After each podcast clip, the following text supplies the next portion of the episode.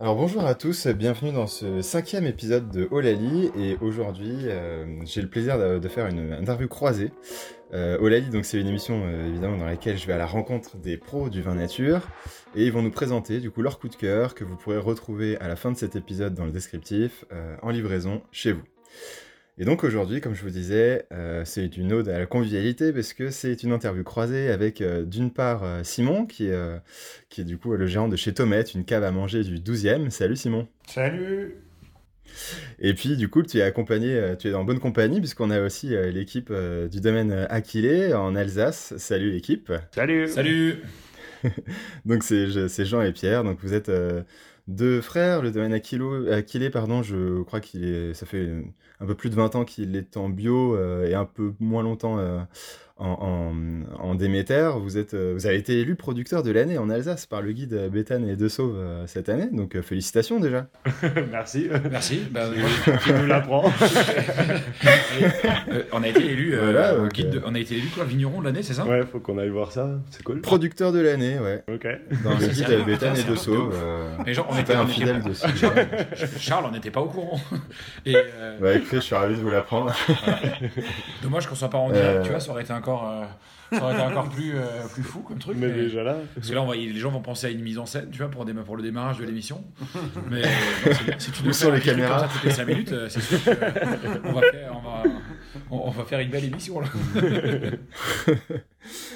Bah, du coup, pour ceux qui ne vous connaissent pas, bah voilà, c'est je suis ravi de vous apprendre cette bonne nouvelle, mais pour ceux qui ne vous connaissent pas, moi en tout cas, je vous ai connu en partie chez Tomette, bien sûr, mais même chez d'autres, parce que vous faites partie des domaines où je reconnais facilement l'étiquette. Au départ, j'étais un peu perdu, je connaissais pas trop les vins nature, c'était encore un peu flou.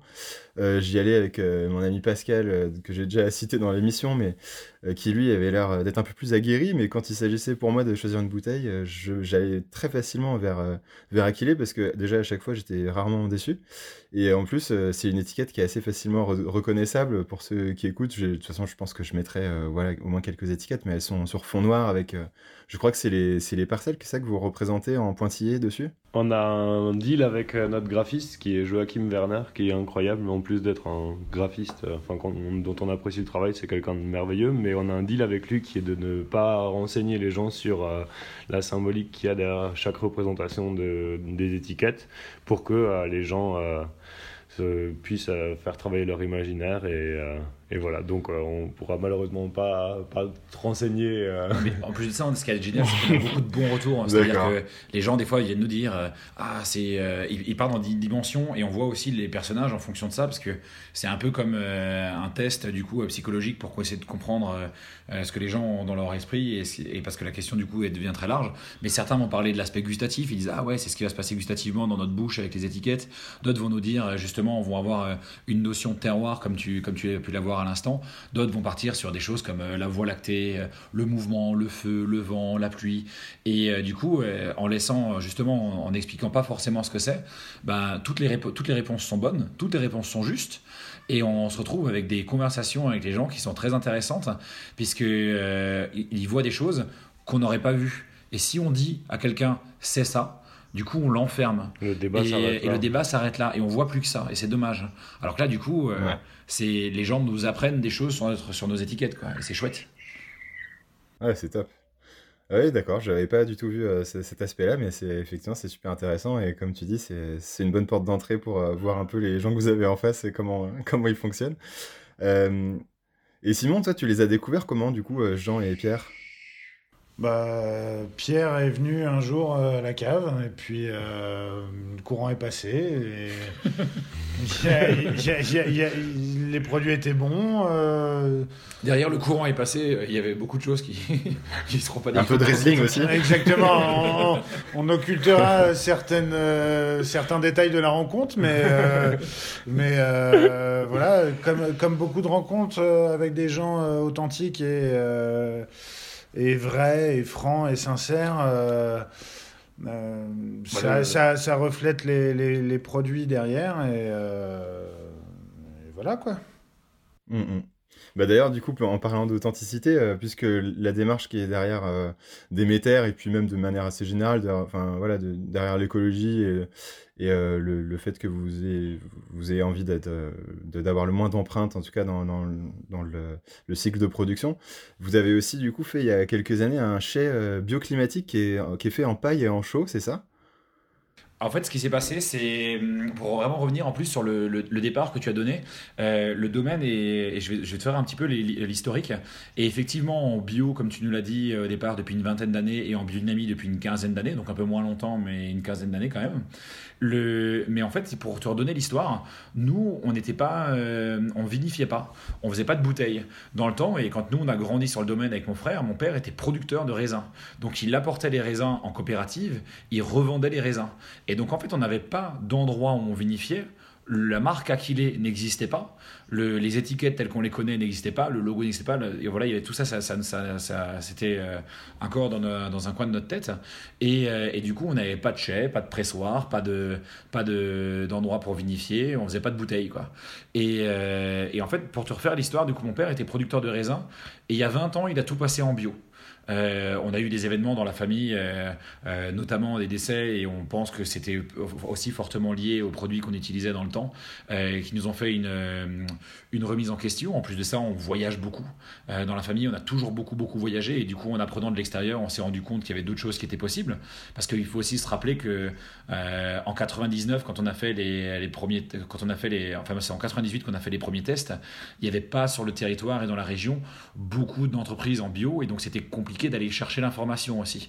Donc cette ouverture d'esprit, on l'a aussi eu de l'extérieur.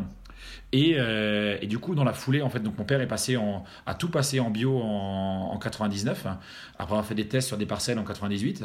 Et en 2001, il a commencé à faire ses premiers tests de dynamisation sur des demi-parcelles. Et puis, parce qu'on parle de la biodynamie ensuite. Et ces tests de dynamisation, il les a fait. Et puis, il s'est rendu compte que sur les demi-parcelles, parce que mon père est assez cartésien, hein, il faut qu'il fait des tests, il a un côté très scientifique. C'est à la base un ingénieur, donc il a vraiment gardé ses compétences et cette formation. Et en 2001, il est passé, il a fait des tests sur des demi-parcelles. Et quand il a vu que les sols étaient beaucoup plus vivants, beaucoup plus souples, beaucoup plus aérés, qu'on marchait vraiment sur un matelas, sur des sols dynamisés comparés aux sols qui ne l'étaient pas forcément, il a décidé de tout passer en biodynamie en 2003. Et après, il s'est beaucoup investi aussi au niveau national pour l'agriculture bio, pour la biodynamie, au niveau de l'INAO, au niveau européen, et pour du coup faire avancer le bio autant dans la législation que au niveau de... au niveau des pratiques, et ça a plus été son combat à ce moment-là, et nous, Jean et moi, on a grandi, et on s'est orienté naturellement, sans aucune pression, vers le vin. Jean, dans une optique un peu plus technique, où il a fait du coup plusieurs vinifs, que ce soit, il a fait ses études à Changin, il a vinifié en Nouvelle-Zélande, en Afrique du Sud, il a vinifié chez les Paco en Suisse, du coup là où il a fait ses études. Il a vinifié avec Thierry Gasco en Champagne, ou chez Château-Chauvin en Grand Classé. Et encore, il a travaillé chez Dice, Ostertag et Bernard Haibel. Et quand il est rentré, il était prêt, il avait vraiment ce côté technique qui était prêt pour vinifier, puisqu'avant ça, on ne savait pas vinifier. Et de mon côté, je me suis plus orienté vers le commerce, et donc en voyageant aussi, et commerce et gestion. Et du coup, on est un peu rentré avec toutes les compétences. On savait faire des raisins, donc avec des beaux raisins qui était avec des sols vivants depuis longtemps. On avait la capacité de vinifier grâce aux compétences de Jean. Et à côté de ça, on pouvait du coup gérer et vendre le produit, les produits qu'on allait faire de par mes expériences. Et quand on s'est rassemblés en 2016 en fait, grosso modo, hein, Jean est rentré un peu avant parce que forcément il y avait tout un travail à la vigne à préparer aussi avant, et un chantier à préparer, là où la commercialisation, comme on fait des vins naturels et des longues vinifications, commence beaucoup plus tard.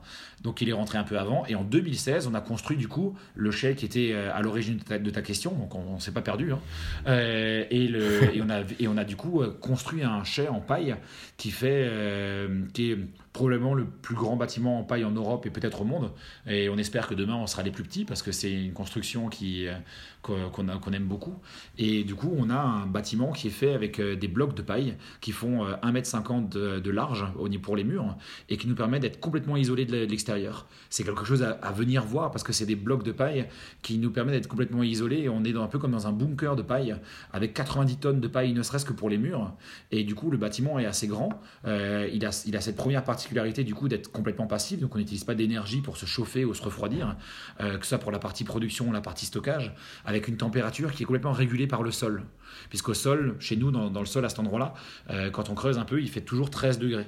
Et comme on a 2200 m² de dalle au sol, ça fait un échange naturel qui fait que s'il n'y avait pas d'activité humaine dans le bâtiment, il ferait tout le temps 13 degrés. Après, il a deux autres petites particularités. On fait aussi, en plus d'avoir utilisé les nombres magiques, d'avoir un bâtiment où on sent bien, un espace assez festif au centre, qui est important pour nous parce que on essaye de produire du vin dans toute la continuité. Donc, on a envie de s'occuper et de la sélection massale et de servir les gens quand ils sont à la cave et qu'ils viennent nous boire un verre. Et on a du coup toute cette partie, toute cette chaîne qui est mise en place et le bâtiment le permet. Mais on fait aussi de la récupération d'eau sur le toit. Et l'autre particularité, c'est qu'on n'est pas les seuls vignerons en dessous. Ce chai, c'est une colocation. Et en fait, on a à la fois le domaine Achillée qui est né grâce à ce chai, donc en 2016, et le domaine Jean-Paul Schmitt, du coup, des amis à nous qui sont aussi en biodynamie depuis longtemps et qui sont du même village et qui, du coup, sont venus s'installer avec nous et qui ont déplacé, du coup, qui eux produisaient déjà et ont déplacé, du coup, tout leur site de production dans la cave. Et du coup, on vit une colocation dans laquelle on est deux entreprises à faire du vin. D'accord. C'est voilà. Une histoire de copain, quoi. D'accord, mais je retrouve du coup les compétences d'ingénieur du papa qui ont dû rentrer, j'imagine, dans la conception de ce chai en paille. Et du coup, la chaux, donc c'est principalement du coup pour ses propriétés d'isolant thermique, quoi. Alors la chaux, du coup, on l'a répandue des deux côtés de la paille. Il faut imaginer des blocs de paille qui font 1,50 m où c'est uniquement de la paille. Et il n'y a pas un assemblage terre-paille. Et après, il y a de la chaux qui est projetée, du coup, pour protéger la paille de l'humidité. Comme un crépi. Comme un crépi, ouais. Le seul en fait, par rapport à la paille, si vous voulez, le seul danger que la paille peut avoir, c'est l'humidité. Parce que ça peut pourrir. Après, la paille, elle est tellement concentrée que ça ne peut pas prendre feu. On ne pourrait pas le détruire avec une masse. C'est un bâtiment qu'on pourrait attaquer au bazooka. Ça ferait juste des traces, quoi. Et mais l'humidité, ça peut être un problème pour la paille. Donc, il y a la chaux des deux côtés. Il y a 6 couches de chaux de chacun des deux côtés. Donc, elle est respirante. Et donc, elle permet en permanence à la paille en elle-même d'être aérée, quoi. Donc en fait, le mythe des 3 petits cochons, c'est des conneries, quoi. Le haut qui souffle sur la paille. Ils n'avaient probablement pas des presses pour faire les bottes de paille aussi compétentes, aussi puissantes que celles qui ont été utilisées pour la construction de notre bâtiment. Mais c'est intéressant l'histoire des 3 petits cochons dont tu as parlé, parce que en fait, comme cette histoire des 3 petits cochons, on l'a appris quand on était petit, et ben elle fait partie d'un univers collectif qui joue vraiment en défaveur des bâtiments en paille. Et c'est dommage parce que c'est aujourd'hui. Alors nous, on a construit en paille parce qu'on a une orientation qui est globale. On fait du vin en bio, en biodynamie, mais on construit aussi de façon passive. On essaye de se déplacer. Enfin, tout ce qu'on fait, on essaye de le faire dans ce sens-là. Et alors, bien sûr, tout est clairement perfectible, hein. On est très loin de ce qu'on pourrait faire réellement. On pourrait encore faire beaucoup mieux sur beaucoup d'aspects. Mais du coup, c'est une démarche globale et on l'a fait dans ce sens-là. Mais on se rend compte aujourd'hui que on dépense pas un sou pour chauffer ou refroidir parce que le bâtiment est en paille. Alors bien sûr, au centre de Paris, ça peut être compliqué à faire quand le prix du mètre carré est à 10 000 €. Avoir des murs de 1,50 m de large, ça commence à faire cher. Mais par contre, quand on construit une nouvelle zone industrielle et que dedans, il y a un Carrefour, un Auchan ou un Leclerc qui s'installe, en plus avec les grosses zones de stockage réfrigérées dont ils ont besoin, ben, si les bâtiments étaient faits en paille, sachant qu'en termes de coût de construction, on n'est pas sur quelque chose qui dépasse vraiment, il y a beaucoup de choses qu'on doit faire nous-mêmes, mais à terme, j'espère qu'il y aura des entreprises spécialisées qui vont faire ça. Bah, si des entreprises qui raisonneraient que de façon économique pourraient aussi passer à la paille, ne serait-ce parce que l'énergie va coûter de plus en plus cher.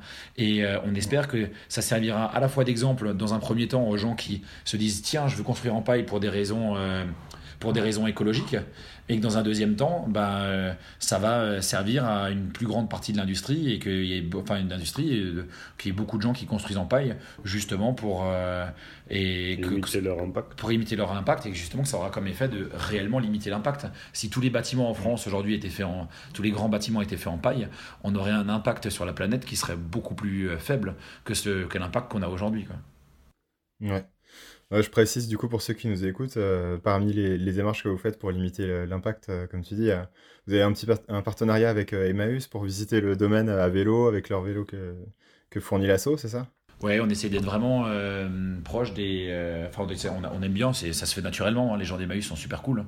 On a en interaction avec beaucoup de boîtes du coin et que ce soit les petits producteurs qui nous permettent de faire des petites planchers de charcuterie et de fromage, ou que ce soit Emmaüs qui loue des vélos. Du coup, ils s'occupent de l'entretien des vélos, ils les laissent à disposition, et ça permet aux gens de faire des tours dans la montagne et de revenir avec leur vélo et de les déposer à la cave. Et c'est pas les seuls partenariats qu'on fait avec Emmaüs, on fait beaucoup de choses avec eux. Mais parce qu'on a la chance d'avoir chez nous, de façon locale, des gens très très chouettes à la tête d'Emmaüs. Et du coup, on est bien content de bosser avec eux, quoi. Toi, sinon, c'était un aspect qui t'a compté, j'imagine, au départ quand tu les as rencontrés, la première fois que tu as visité le domaine.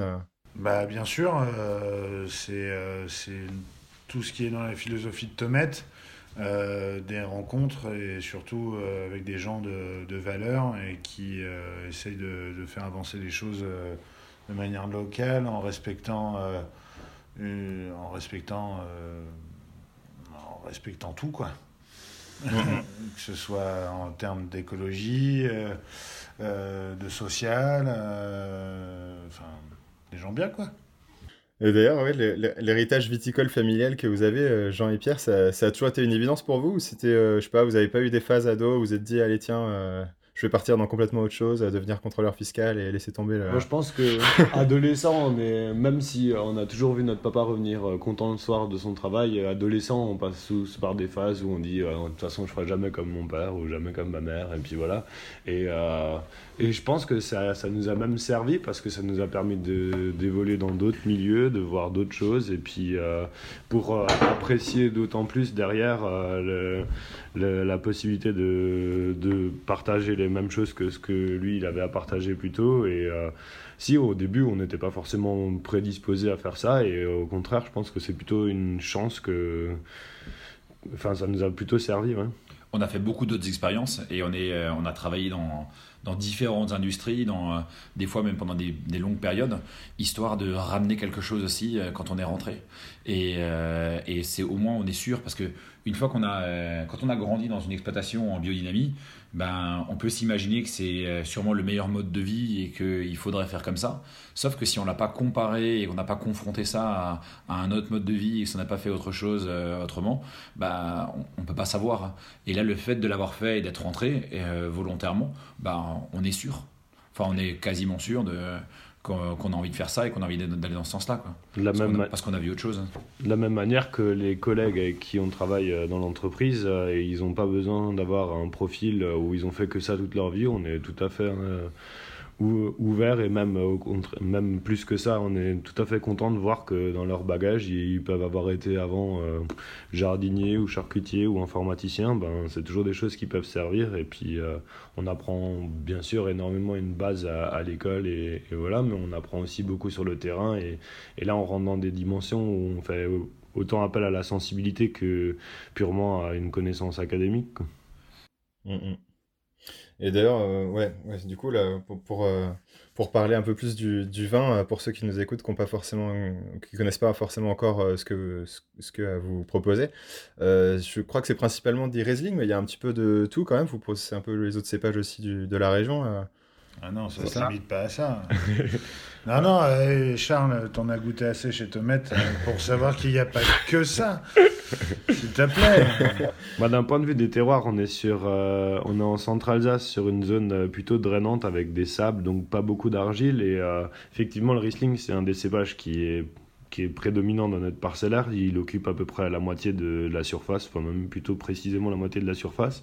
Ce qui est, enfin, c'est pas volontaire, on n'a pas tenu à garder la barre des 50, mais naturellement ça s'est fait comme ça, mais pour plein de raisons, donc déjà liées à la nature des sols sur lesquels on travaille, mais aussi parce que c'est un cépage qui est super polyvalent et qui permet de vraiment être un marqueur des terroirs sur lesquels on travaille. Et donc oui, il a une place importante, on l'utilise aussi comme base pour les effervescents, enfin, il occupe une place importante, mais après l'Alsace, elle est aussi assez varié et riche en termes d'expérience parce qu'il y a cette multitude de cépages qui sont travaillés, soit de manière séparée, soit assemblée. Et donc ça ouvre des perspectives et des possibilités de références qui sont enfin, dans un nombre important. Et c'est enrichissant parce qu'on peut voir qu'un même cépage conduit de la même manière sur juste différents terroirs peut se comporter de manière complètement différente. Et ça, c'est vraiment intéressant de voir juste ce que le sol sur lequel évolue la vigne va pouvoir apporter au vin. Donc ouais, il y a beaucoup de Riesling, mais il y a tous les autres cépages. Et à côté de ça, on a aussi 6 hectares de fruitiers. On travaille des quetches et des cerises, principalement un peu de mirabelle aussi. Et on en fait des effervescents, un peu comme des cidres, ou je sais pas à quoi on pourrait vraiment le comparer. C'est plutôt... C'est un produit à part incroyable que j'invite à découvrir... à tout prix. Et du coup, pareil, bah, ça nous ouvre des nouvelles portes et c'est assez cool parce que dès qu'on ouvre une porte, bah, y en a 10 autres qui viennent se présenter à nous et comme ça, on n'a jamais fini d'explorer et ça rend notre métier et notre quotidien ultra stimulant, quoi. Ouais. Et d'ailleurs, bah, je sais pas, j'ai reçu aussi Denis Ebinger du domaine Ebinger qui est pas très loin de chez vous et il me disait pareil que c'était hyper, enfin que là, cette nouvelle génération, enfin. Au sens large, enfin en tout cas, ouais, ceux qui ont entre 20 et 30, 35 là, dans Alsace, si vous avez une espèce d'effervescence aussi, sans faire de mauvais jeu de mots, mais d'effervescence à travailler de manière plus collaborative et à échanger vachement dans les savoir-faire et dans les façons de vinifier et tout ça, quoi. Ouais, il y a une belle dynamique et ça fait aussi partie de la culture, de la biodynamie justement, que de partager ses connaissances et de jamais rien garder juste pour soi parce qu'on n'avance pas comme ça. Donc... très régulièrement on goûte, on visite, on discute des techniques, on a des formations en commun, donc il y a vraiment une super dynamique dans la région, ouais, c'est vrai que c'est chouette. Et d'ailleurs, on peut même élargir, bien sûr il y a une majorité qui est dans cette tranche d'âge que tu viens de citer, mais on a aussi des gens qui ont l'âge de notre père par exemple, et qui sont tout à fait ouverts et généreux dans les informations et qui sont importants parce que nous on a peut-être des idées folles et qui permettent d'avancer vite, mais après il faut aussi un poil d'expérience et de sagesse des fois pour nous dire alors ça c'est une excellente idée, j'avais jamais vu ça comme ça, mais si j'étais toi je le réaliserais comme ça, et on se rend compte que grâce à leur expérience on peut avancer encore plus vite parce que bah, ils vont nous dire de pas reproduire certaines erreurs qu'ils auraient pu faire avant, donc ils sont aussi importants dans ces échanges là. Ouais, je pense que c'est même Denis qui en parlait dans ton émission que justement quand on parlait des jeunes, il y avait c'est pas forcément l'âge, c'est la mentalité. Il y a une mentalité jeune et on se retrouve avec bien sûr dans notre génération donc chez les jeunes en fonction de l'âge il y a beaucoup plus de jeunes on va dire. Mais on se retrouve dans une génération où tu as encore des vieux qui sont jeunes et heureusement il y a beaucoup de personnes de la génération précédente qui sont très ouverts d'esprit. Et en fait aujourd'hui si tu regardes le milieu des vins nature, il y a deux choses que j'aimerais rajouter à ça dans la réflexion. La première c'était de se dire il y a un gros échange. En fait cet échange il est aussi présent parce que on suit pas forcément le même objectif d'entreprise. L'objectif pour une boîte comme la nôtre mais comme pour beaucoup d'entreprises c'est d'arriver du coup à faire un très bon produit du coup du coup aussi d'arriver à travailler avec d'avoir à l'extérieur des sols et des vignes qui sont vivantes avec toute une biodiversité et le minimum d'utilisation de produits qui pourraient du coup détruire cette biodiversité. Et par contre, il faut imaginer que nous, par exemple, on n'est pas tout petit comme domaine, mais on travaille sur 18 hectares et demi. 18 hectares et demi, c'est déjà, ça reste une goutte d'eau, mais dans une goutte d'eau, parce qu'on est dans notre village, il y a déjà 300 hectares. Pourtant, notre village, il est tout petit. Et il fait partie, il est sur la route des vins d'Alsace, qui est l'Alsace, une petite appellation viticole, enfin une petite appellation, pas au sens noble du terme, hein, les vins d'Alsace sont super, mais dans l'autre sens, en termes de taille, on reste une région viticole qui ne fait pas un énorme volume par rapport aux autres régions. Et donc, du coup, finalement, on ne représente pas grand-chose. Et aujourd'hui, on fait 18 hectares et demi. Si on veut bien les faire et les faire comme on les fait, peut-être qu'avec les compétences et le fait qu'on puisse déléguer, peut-être qu'un jour on arrivera à en faire, je dis n'importe quoi, 40 hectares quoi. Et c'est, ça serait beaucoup.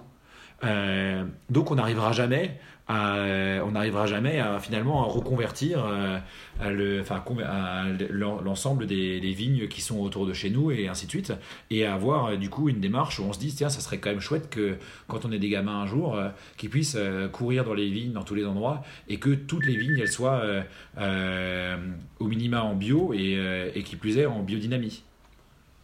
Et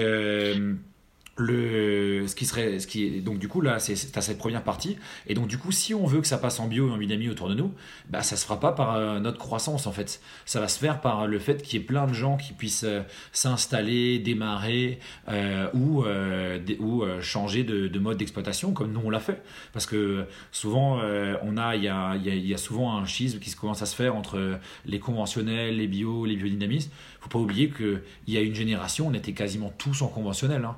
Il faut laisser aux gens le temps de changer pour qu'ils aillent dans ce sens-là. Il faut les aider, et donc il faut beaucoup échanger pour qu'on y arrive tous, quoi. Et ça passe par là. En plus de ça, comme on travaille avec le monde du vivant et que c'est très très complexe, on est constamment en train de rechercher de l'information. Et si on veut en avoir, ben c'est pareil, il faut en donner, quoi. Et donc c'est aussi pour ça qu'on échange beaucoup. Et après, pour revenir sur les générations, faut pas oublier qu'avant il y a une génération quand même qui ont commencé à faire des vins nature, parce que tes émissions sont plus portées vers du coup sur les vins nature. C'est quelque chose qui pour nous, quand on est arrivé, on avait déjà une clientèle qui était prête à passer à ça. Il y avait déjà beaucoup de gens, il y avait une demande, mais tout ça a été créé par la génération d'avant. On a en Alsace des gens comme une sensibilisation des consommateurs aussi, comme Jean-Pierre Frick, Binaire. On a des gens qui font du bio, de la biodynamie et des vins nature, qui font des vins nature du coup depuis très longtemps, et qui eux, quand ils ont démarré et qu'ils ont vendu leur premier vin nature, c'était la croix et la bannière pour en vendre et expliquer aux gens ce que c'était. Alors qu'aujourd'hui, Patrick Meyer, pareil, ils ont vraiment galéré, quoi. Et ils nous ont ouvert ils nous ont construit une autoroute sur laquelle, quand les jeunes on démarre, on circule, et aujourd'hui tout le monde demande à boire du vin nature, et ça on le doit aussi à la génération d'avant qui a vachement galéré et qui a mis plusieurs décennies à démarrer ce mouvement, quoi. Ça reste malheureusement encore un petit peu confidentiel. On se disait avec Fleur Godard la semaine dernière que ça reste que, je crois, 2 ou 3% des hectos qui sont produits en France qui sont en Déméter, en bio. Enfin, et en bio, on arrive bientôt à 30% de la... Enfin, si on prend l'Alsace, on arrive bientôt à 30%. Alors, je ne vais pas donner de mauvais chiffres, parce qu'avec la reconversion, d'ici quelques années, on sera à 30% de bio. Est-ce que c'est le nombre d'exploitations? Est-ce que c'est la surface? Non, c'est la surface. Ou est-ce que c'est le volume? Alors, c'est la surface. Et en biodynamie, il y a déjà beaucoup moins. Par contre, en nature, on avait fait du coup avec Lavla un moment. Alors là, il y a de plus en plus de cuvées nature qui sont faites à droite à gauche. Donc ça a beaucoup bougé. Par contre, il y a 2 ans, on s'était amusé. C'était Julien Albertus qui avait fait le calcul de chez Koum Femeyer. Avec les autres, ils avaient pris tous les volumes en fait qu'on avait vinifiés en vin nature, et on avait ramené ça à l'échelle de l'Alsace. Et en fait, on arrivait à 1% au niveau de l'Alsace pour donner une stat. Donc il y avait 1% qui était fait en nature. D'accord. Ça, c'était il y a 2 ans. Donc j'espère qu'aujourd'hui, ça a probablement peut-être doublé même, puisque chacun en fait de plus en plus. Des boîtes comme la nôtre, par exemple, comme on a démarré en 2016, on peut pas du jour au lendemain non plus tout passer en nature. C'est un peu compliqué parce que ça demande énormément de travail, énormément de recherche. Technique, il y a des vins qui le permettent pas non plus. Ouais, et donc du coup il faut faire par étapes, et tous les ans passer 1 ou 2 cuvées de plus en nature, c'est un chouette objectif. Et après ça se fait aussi en fonction des années. On vinifie pas aussi facilement en 2018 qu'on a pu ou en 2020 qu'on a pu le faire en 2019 ou en 2016. Ouais, puis les conversions, ça peut prendre sur des parcelles quelques années avant que les sols soient vraiment vivants et qu'il y ait cette sensation de matelas dont tu parlais tout à l'heure. Nous, on a commencé notre conversion en bio en 99 et donc la biodynamie en 2003, comme disait Pierre tout à l'heure. Et tous les jours, on se dit « Oh purée, c'est fou, maintenant on voit les effets ». Et peut-être que dans 10 ans, on se dira encore « Oh purée, c'est fou, maintenant on voit les effets ». Donc il fallait un seuil de 3 ans officiellement ou réglementairement pour que les gens puissent passer le cap et qu'ils soient capables de financer leur changement de type de culture. Mais là, au bout de 20 ans, on a l'impression que c'est maintenant qu'on voit les effets. Il y a 10 ans, on disait « Oh purée, c'est maintenant qu'on voit les effets ». Donc je pense qu'il y a... Plus on continue, enfin si on continue là-dedans, on verra tous les jours des effets supplémentaires et c'est difficile d'établir un seuil à partir duquel on peut dire ça y est maintenant ma terre elle est vivante comme je veux et je pense que chaque fois on ira plus loin et heureusement c'est cool. Carrément. Et du coup, en attendant, bien sûr que la Terre va continuer d'évoluer, et puis même le climat aussi, donc forcément, avec les effets que ça peut avoir sur les cuvées qui vont venir. Mais du coup, pour l'instant, en tout cas, ceux qui nous écoutent peuvent déjà retrouver... alors chez Tomette, je crois avoir bu au moins l'éveil d'essence, qui était un des premiers que j'ai bu, je crois, de chez vous, qui était hyper bon. Ouais, la gamme éveil d'essence, c'est la gamme où on est sur des assemblages de parcelles du coup et sur plutôt des monocépages et qui se distingue du coup de la gamme des terroirs où là on est vraiment sur des terroirs spécifiques qui sont mis en avant plus que les cépages eux-mêmes. Et donc la gamme éveil d'essence, c'est toute une gamme de vins qui est composée de tous les cépages qui poussent sur notre exploitation, donc tous les cépages autorisés en Alsace.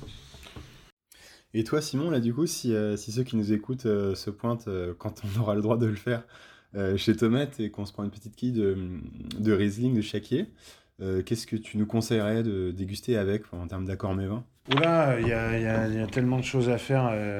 C'est ce qui fait la richesse du domaine Achillée, c'est que c'est assez passe-partout, mais on a notre poulpe de Galice en Carpaccio qui se marie fantastiquement avec les très beaux wrestling du domaine, mais on peut aussi s'amuser avec certains crus sur des produits carnés aussi, des jolis terrains de maison, enfin tout est faisable. Tout à fait. Écoutez, du coup, tous ceux qui nous écoutent peuvent retrouver au moins une bonne partie de la gamme d'Achillée chez Tomette dans le 12e. Vous êtes rue de Côte, d'ailleurs, ça je ne l'ai pas précisé. Donc, 23 rue de Côte, avec tous les vins disponibles au domaine. Exactement. Et bien, les 100% de la gamme. Même des vieux millésimes. Que nous, on a plus. Si vous nous faites un joli sourire, on peut faire un effort. Ils ont une meilleure Renautech que nous. Il faudra guéchard. Je vous conseille du coup forcément avec le poulpe ou avec les autres petits plats que vous pouvez retrouver dans la cave à manger à Tomette. Merci beaucoup en tout cas Jean et Pierre pour votre temps et merci à Simon aussi pour l'invitation et l'idée de cette interview croisée. Ouais, merci à toi Charles. Merci Charles. Voilà, Oh la lie!, c'est fini pour aujourd'hui. Nous, on se retrouve la semaine prochaine avec une invitée de marque, parce qu'on aura Alessandra de l'épicerie RAP, c'est incontournable de la gastronomie italienne à Paris. J'ai hâte de vous faire écouter ça. D'ici là, portez-vous bien.